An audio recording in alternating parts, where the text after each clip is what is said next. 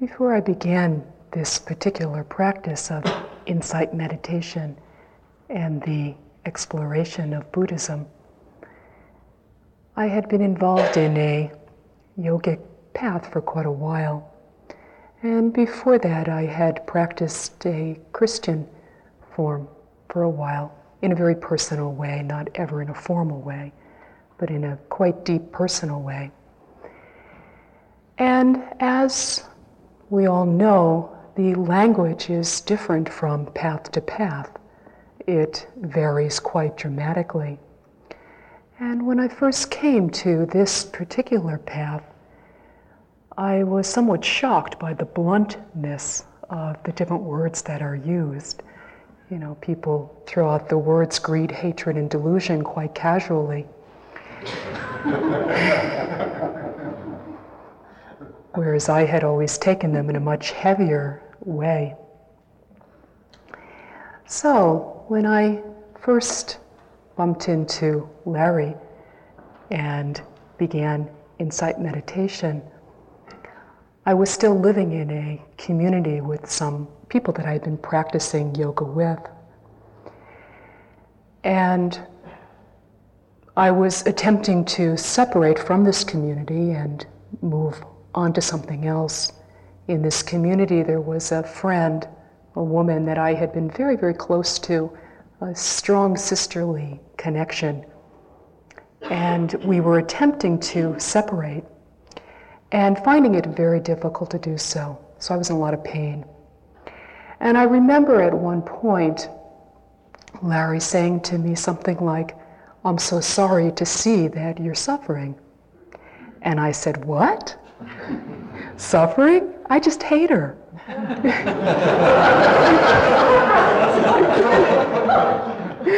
you know, it was quite simple. I, I didn't see that as suffering.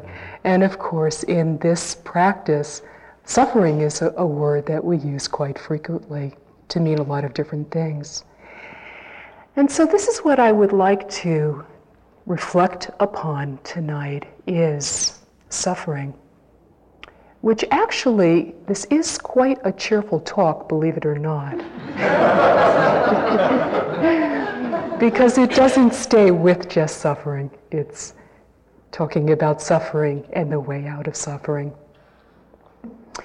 The word in Pali, which is the language that the Buddha's words were written down in, the word is dukkha. And as much as possible in this talk, I'm going to try to use that word. Suffering will most likely pop out because I'm, I'm very used to using it. But I would prefer to use the word dukkha because it means so many different things. It is such a subtle word. And to call it suffering is really just one aspect of a word that means something that is really quite profound.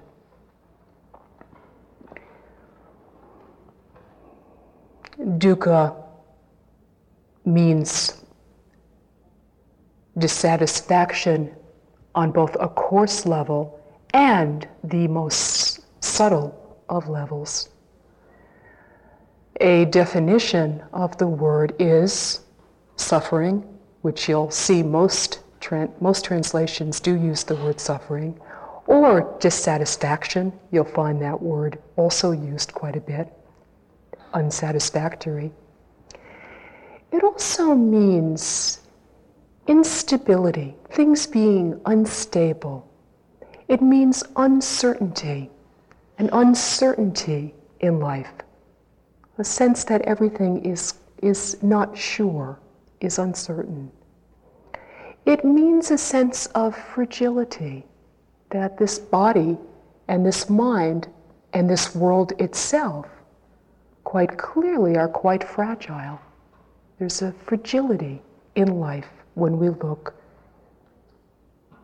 not only deeply but quite superficially, we see that there is a certain fragility. It also means imperfection, a sense of things not being perfect. It means incompleteness, things not being totally complete, maybe almost, but not totally, maybe almost perfect, but not totally. So it's, it's very subtle.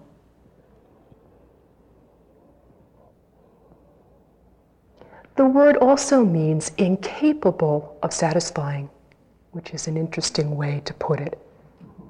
Incapable of satisfying and incapable of fulfillment.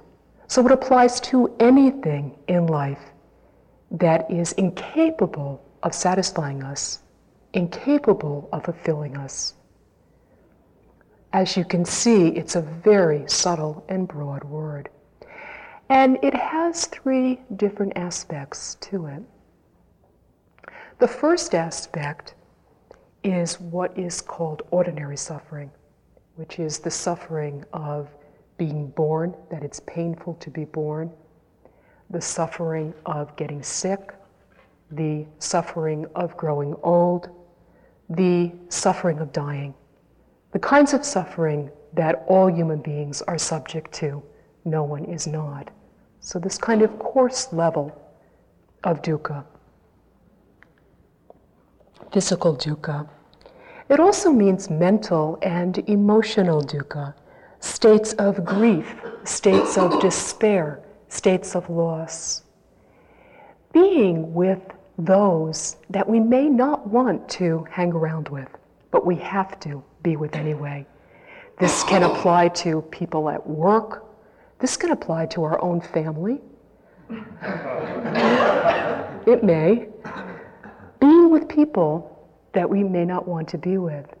It also means not being with people that we want to be with, being separated from those whom we may want to be with, having longings and yearnings to be with certain people and not being able to be with those people. So it means this too. It means not getting what we want. Now, from moment to moment, we can see that we experience this many times. Simply not getting what we want and getting what we don't want often.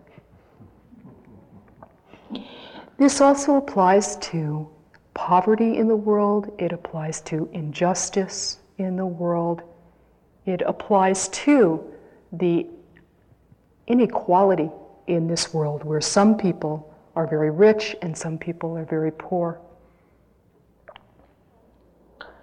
It applies very much to interpersonal relationships when we are with those that we want to be with, how they just won't say what we want them to say. we can have as many dialogues in our minds about what they should be saying, but very often they don't live up to our expectations. So, interpersonal relationships with those that we love with those that we do want to be joined with.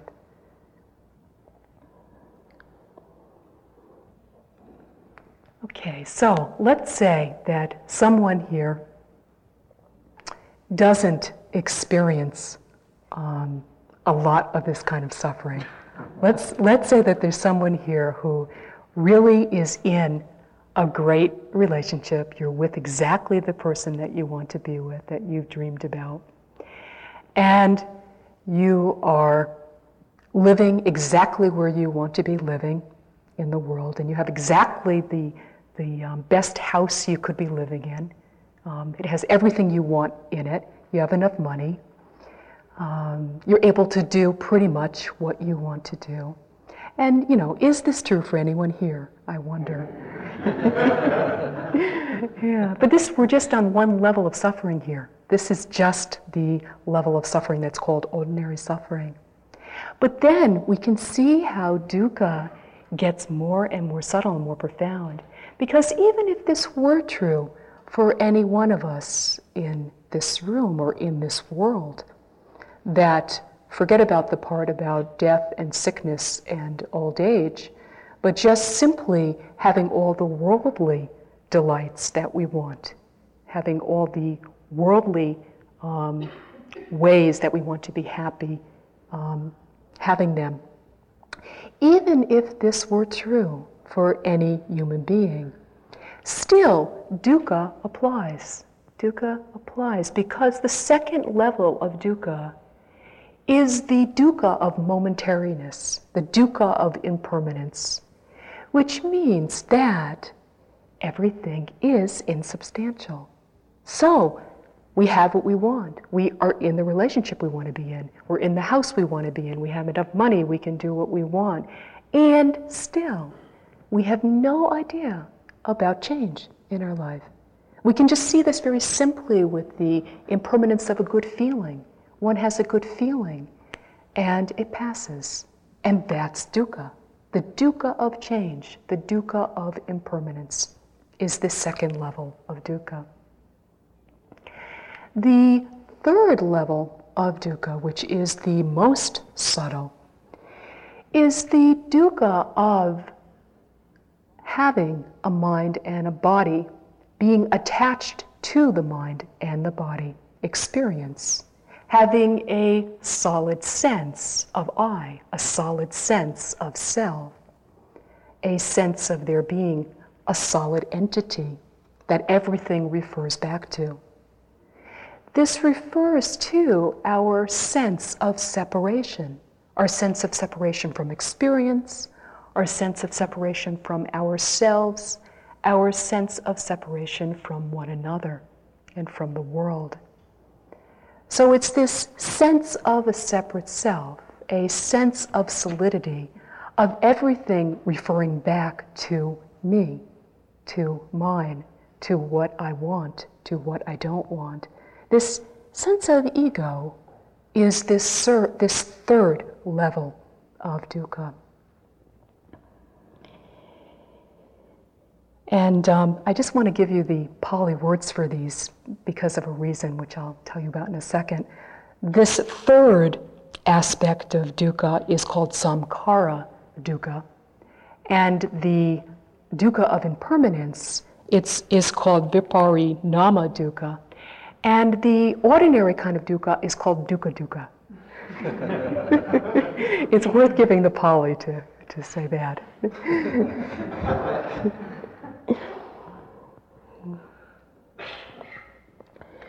so, in our understanding of dukkha, why is it so important? Why am I talking about this? Because most of this we know on some level. We're aware of difficulty, of suffering, of dissatisfaction in our life.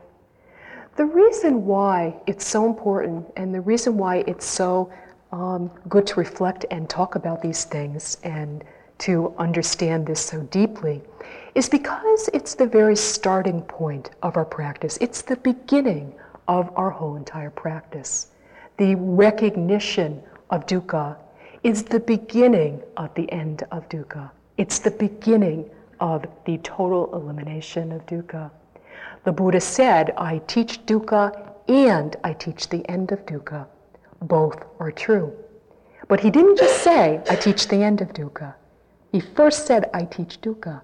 And this is very significant because this is really what we want to understand and um, understand deeply more and more because it is our way out, it is a gateway. There is one thing, this is a quote by the Buddha, the not seeing of which keeps us unfree, keeps us bound on this cyclic wheel of becoming. That one thing is the truth of dukkha. One who sees dukkha sees also the arising of dukkha, sees also the cessation of dukkha, and sees also the path leading to the cessation of dukkha.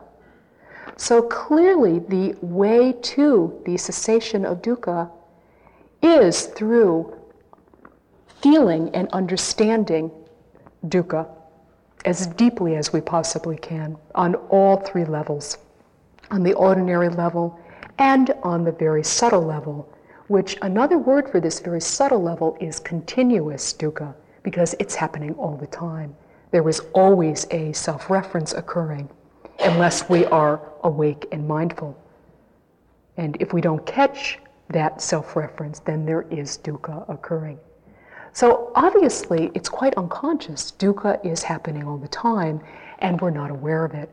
And this is what we first want to bring into consciousness is to be aware of the levels and the heaviness of our experience.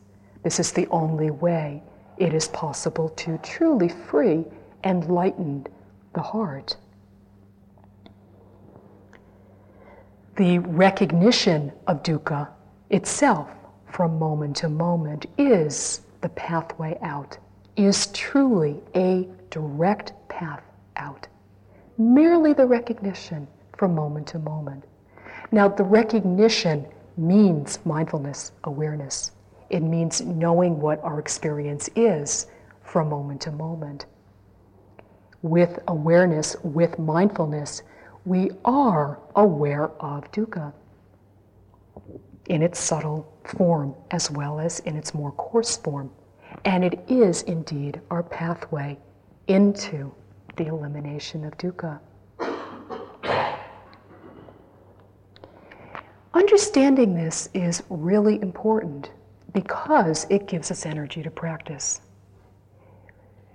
And energy to practice, in a way, is, is most of the path, is really having enough determination, gentle determination, and energy to persevere. Perseverance is core, obviously, to our practice. If we can just persevere, I think everything just opens up on its own. But to persevere, one does have to have some understanding or faith. Real faith, not, not belief faith, but real faith. And so, understanding our dilemma, understanding our condition, is obviously essential and important. The Buddha is sometimes talked about as a physician who can see what's wrong and can talk about how to cure what is wrong. Neither an optimistic physician who is saying, oh, nothing's wrong, no big deal, just continue on in the way that you are, and everything will be just fine, because then we see that it's not just fine at a certain point. And not a pessimistic physician who is just saying there is a problem and is not giving us any way out. The Buddha is seen as a realistic physician who is saying, yes, there is a problem. There is a problem. And there absolutely is a way out. There clearly is a way out that we know more and more the more we practice, the deeper our practice goes. We know for ourselves and not based on anyone else's experience.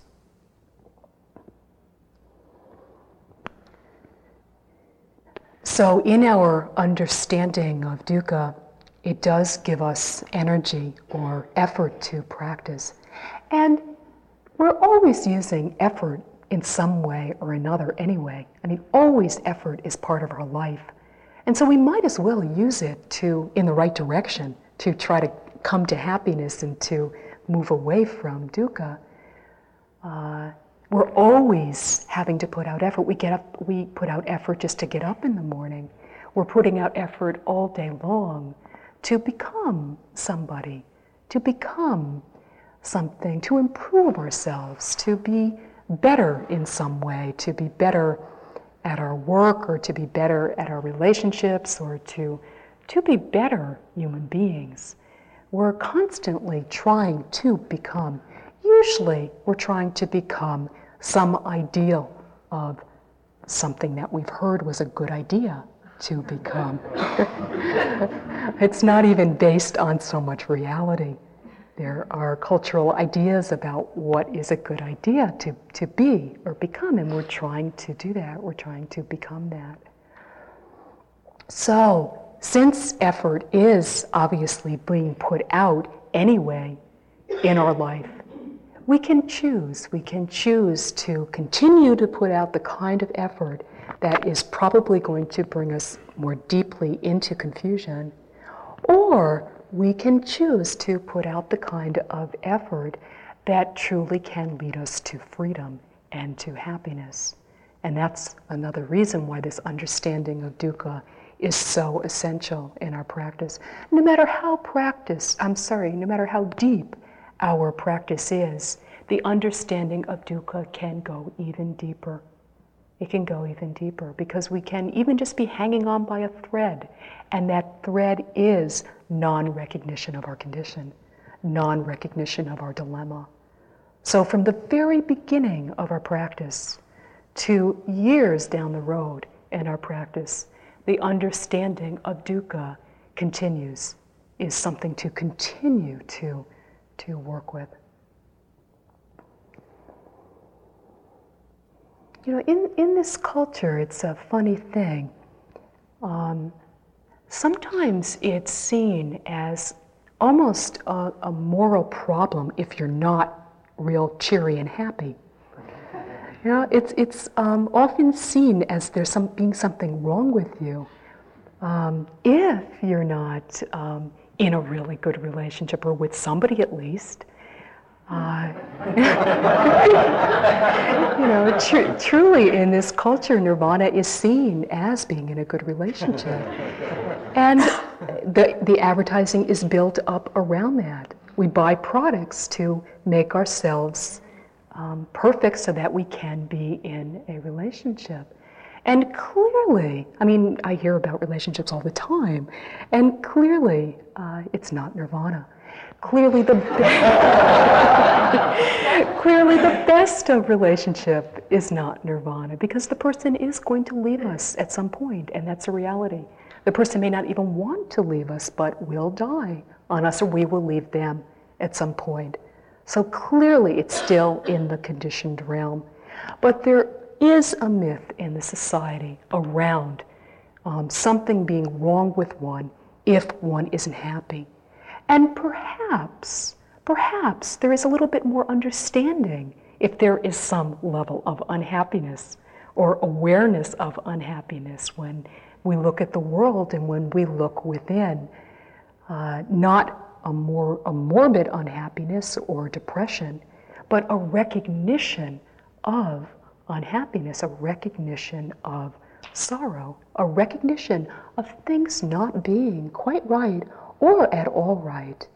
Perhaps this is a bit more sane than the expectation that one should be happy, based on oftentimes cultural assumptions about what one needs and has to have to be happy. So sometimes there can even be a sense of shame or guilt around not experiencing happiness. And perhaps this is something to look at in this exploration of dukkha. Actually, dukkha is a common bond. It's something that connects us to one another. It's something that unifies us with one another. And without the recognition of dukkha, there is separation.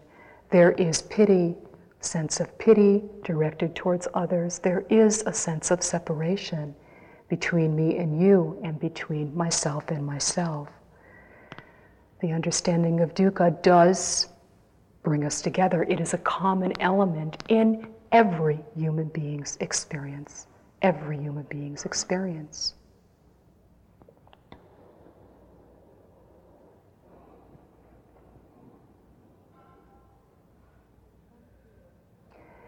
Now we come here and um, all of us experience a lot of dukkha in this situation. You know, it's a setup for dukkha. it really is. It's, it's a setup for, uh, you know, for this, the coarse and the subtle kind of dukkha. Um, Ajahn Chah, who is a very wonderful Thai teacher, said something very helpful about this, being in the practice and experiencing dukkha. He said that there are two kinds of dukkha the dukkha that leads to more dukkha, and the dukkha that leads to the end of dukkha. so clearly, here we are attempting to be with the dukkha that leads to the end of dukkha. And when we're playing out certain things, um, trying to get happiness where it can't be found, that is the first kind of dukkha, the dukkha that leads us to more dukkha, that leads us to simply hopelessness and disappointment time after time again. And then he goes on to say, if you are not willing to face the second kind of dukkha, you will surely continue to experience the first. So, this is why we're here too, because we are saying that there is a willingness on some level, not always being played out, but on some level, There is a willingness to experience our experience, which is the experience of dukkha.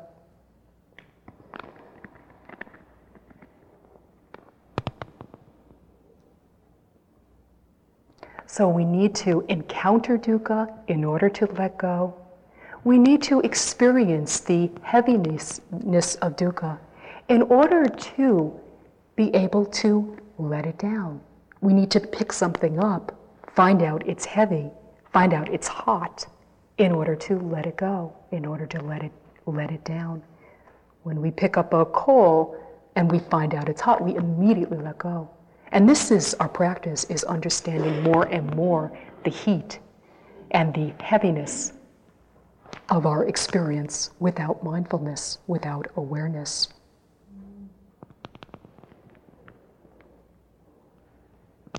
Generally, what we do around dukkha is we try our, our most to avoid it. We try our most to distract ourselves and to get around it and to get away from it and to push it away, which of course is a natural response. This is not dumb, this is a really natural, natural human response to try and avoid and get around. It just doesn't work. And that is what the teaching is saying, is it's not practical. It doesn't work. It's not the way out. It seems like it should work, but it doesn't. And so it's understanding this that our best efforts to avoid and get away from and push away are really perpetuating. They're very exhausting, they're very tiring on some level, and they keep dukkha rolling, they keep dukkha going.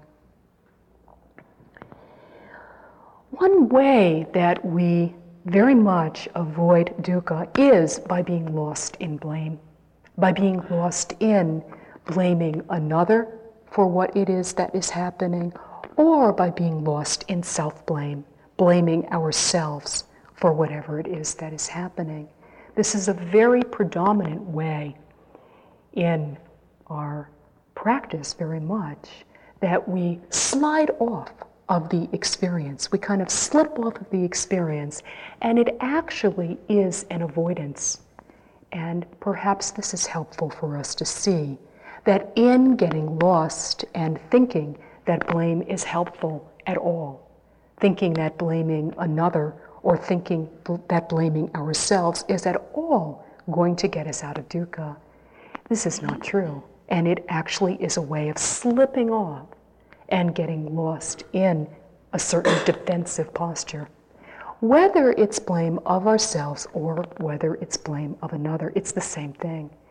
And it's a very common way that we try to avoid the feeling of whatever it may be, whatever it is that may be happening sadness or loneliness or anger, whatever it may be. Oftentimes we slip off into blame. And so simply just seeing this is very helpful. Blame is going to happen, and there's nothing we can do about it when it just arises in the heart, in the mind. But when we notice it happening, we can also notice that it's not useful, that it's not something to encourage, it's not something to perpetuate, because it is not the way out. Again, whether it's of ourselves or whether it's of another, it simply takes us away from the target.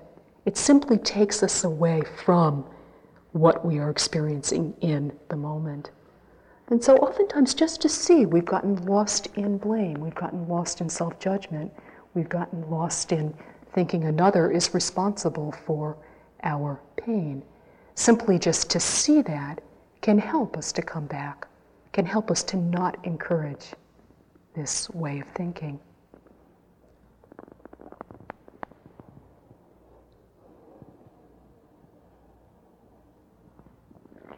We can see that with dukkha, the way out is the way in. I'm sorry, the way in is the way out? no, the way out is the way in. Yeah. I had it right the first time. the pathway out is by directly going into. And what this means in a, in a very practical way is welcoming, receiving, opening to whatever our experience is. We don't need to label our experience. We don't need to say dukkha, dukkha, dukkha, dukkha from moment to moment. We can simply see what our experience is and know it. And in this, we are bearing with whatever it is that's happening. And again, on the subtlest of levels, dukkha is happening. But we can bear with and stay with, stay still in the midst of our experience. So this is a very practical way of being with dukkha, is simply to allow for the experience to be without doing anything about it, applying awareness and mindfulness, knowing what our experience is. That's it. We don't have to do anything. Actually, this, this thinking that we have to do oftentimes takes us off the target too, because mindfulness is simply knowing what our experience is.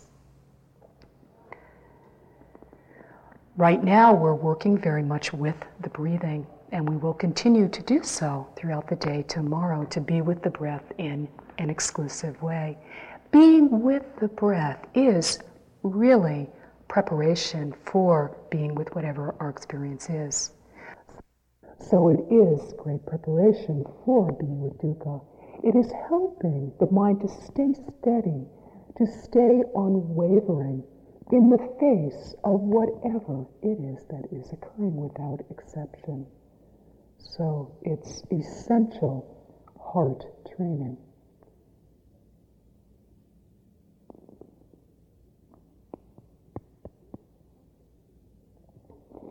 In this practice, there's not a whole lot that one has to know.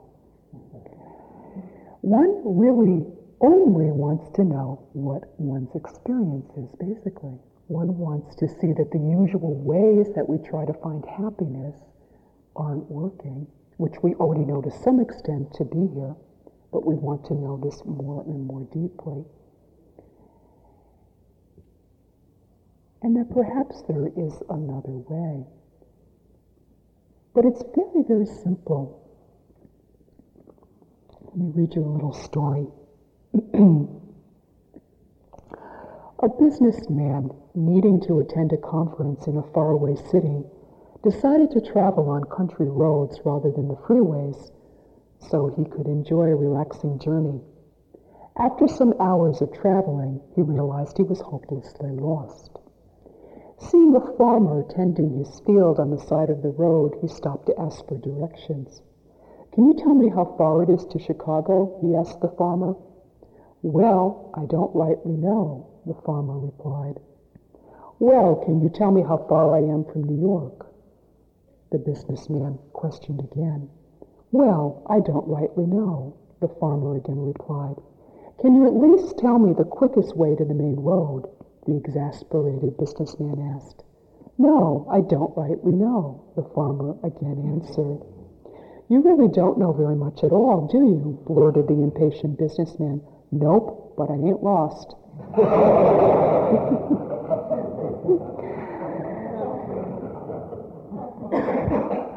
so this too is all we really need to know is that we're not lost.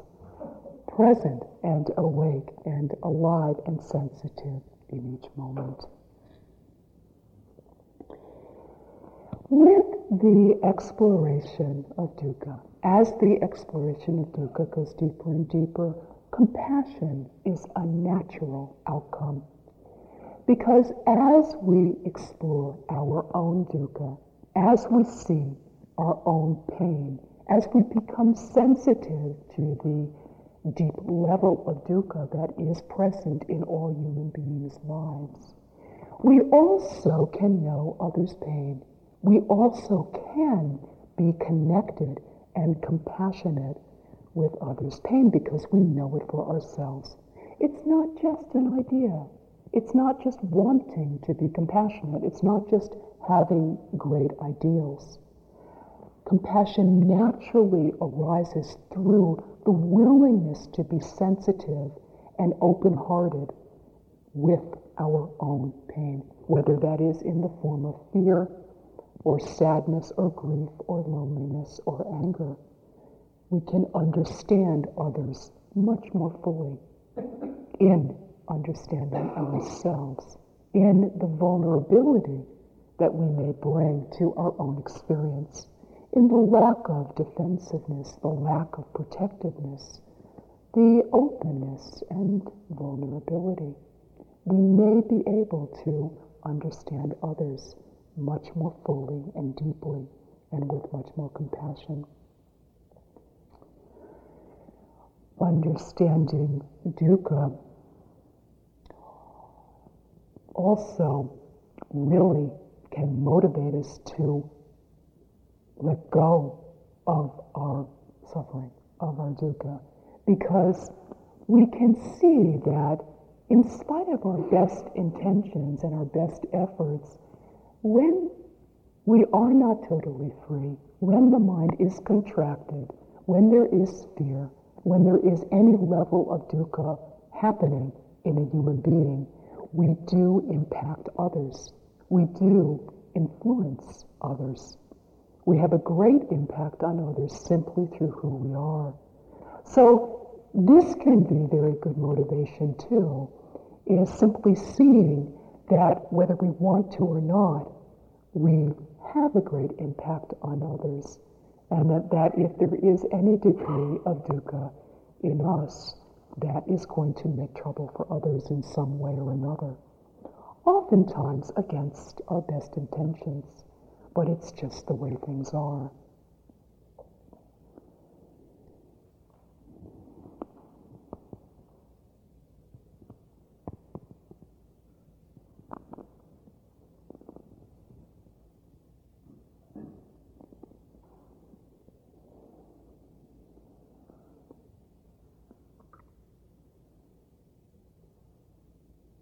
said that in the Buddha's time, he was seen as ever smiling. His contemporaries saw him as a person who was always smiling. And clearly, joy is the outcome of this practice. Joy is our companion on the path. Joy is one of the essential factors of enlightenment. And joy is the result of seeing dukkha deeply. I want to end with just a couple of poems. Um, these were um, Buddhist nuns in the time of the Buddha. It's from the Therigatha.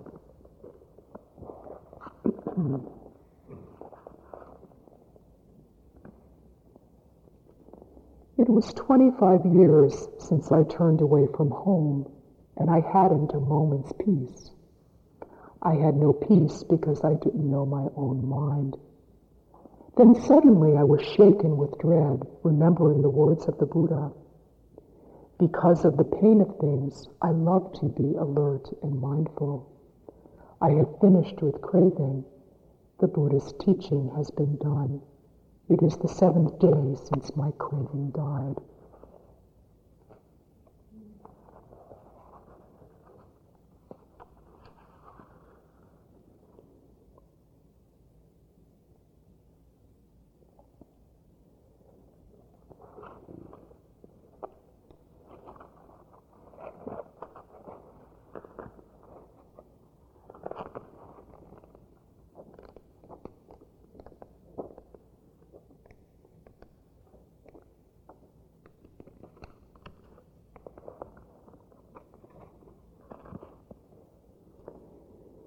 Although I left home for no home and wandered full of faith, I was still greedy for possessions and praise.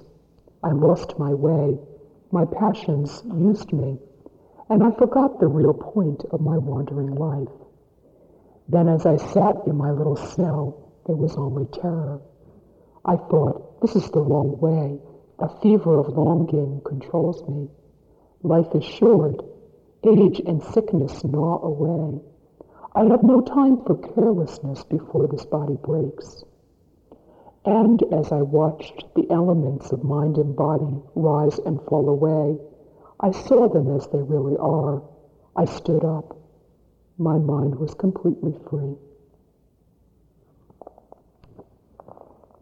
And just one more.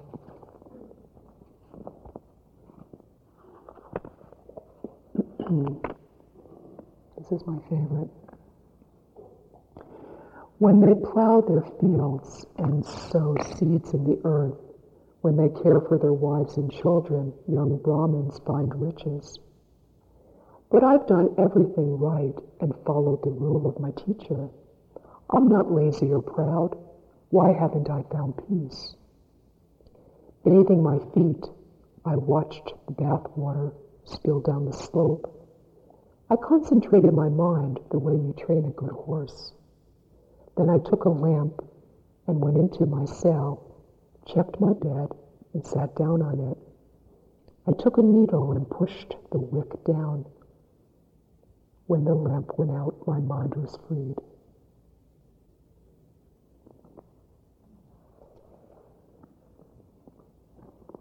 Let's just sit for a moment.